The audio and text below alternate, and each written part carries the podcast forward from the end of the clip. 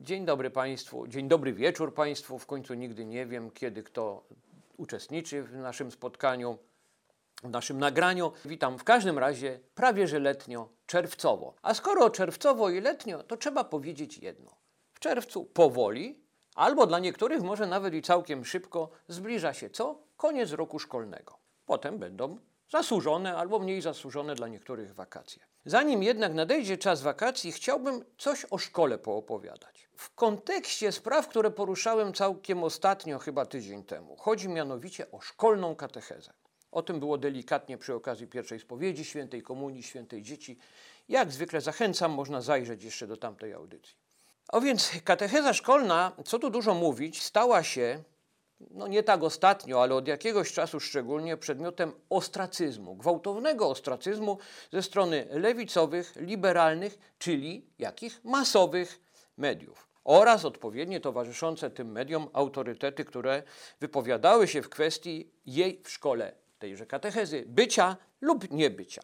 Pierwszy problem, który troszeczkę mniej mnie zajmuje, to stosowne ustawy i regulacje prawne, na podstawie których religia w szkole ma być. One tak stanowią. Skoro ma być, to z tych regulacji jasno też wynika, że jako przedmiot szkolny ma być traktowana tak jak każdy inny. I koniec.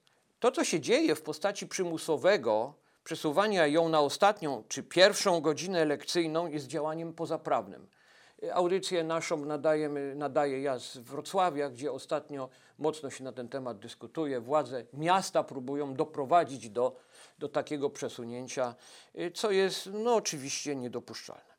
Ale powiedzmy sobie szczerze, jest to tylko mimo wszystko jedna część problemu. Druga to właśnie ów medialno-personalny ostracyzm. Pokazywanie palcem, że katecheza jest passé, że katecheci są tacy czy owacy co rusz czytam w internecie różne podśmichujki, że się tak wyrażę. I głosy oburzenia z tytułu tego, że taki czy inny katecheta powiedział to czy tam owo.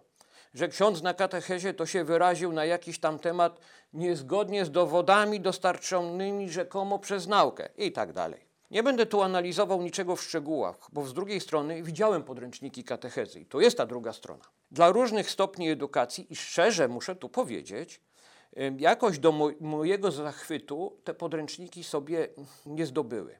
Wiem też, że wśród księży były jakieś zachowania względem uczniów, które może i wymagają wyjaśnienia.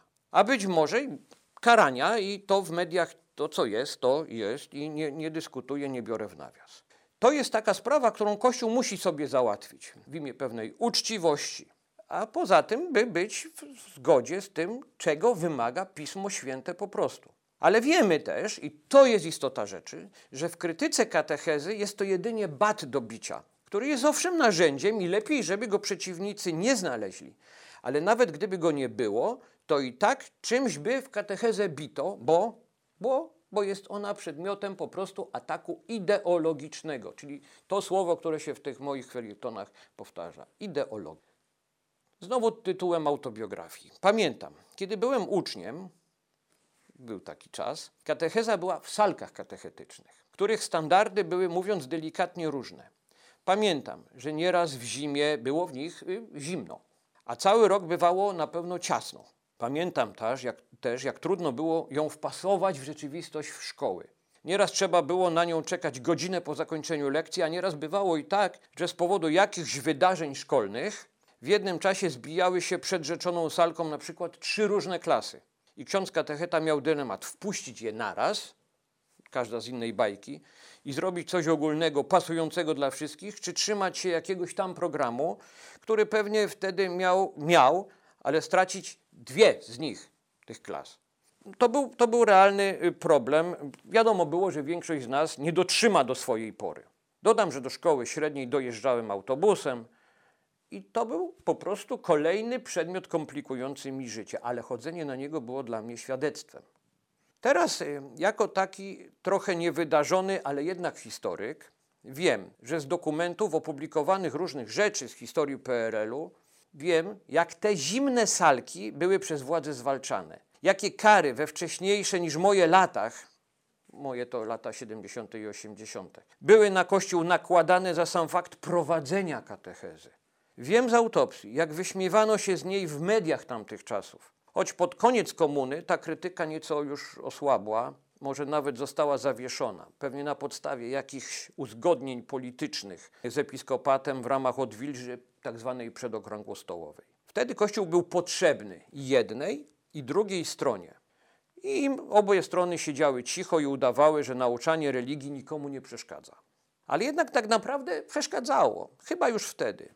Podobnie trochę, jeżeli sięgniemy dalej w czas, było w roku 56, kiedy to Kościół był potrzebny Gomułce i na chwilę zgodził się tenże Gomułka na powrót katechezy szkolnej. W 89 roku trwało to dłuższy czas, ale z dzi- dzisiejszej perspektywy wygląda, że nadal było to jakieś działanie jednak chwilowe. Wszystko to, co opisałem powyżej, wskazuje na to.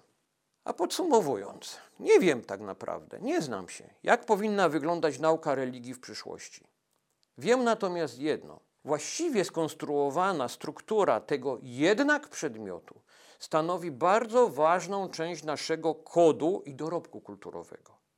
I nie jest ona tylko wewnętrzną sprawą episkopatu, ale kwestią społeczną, rzekłbym głębiej, kwestią tożsamościową. I z tym zostawiam Państwa przed wakacjami. Dziękuję bardzo.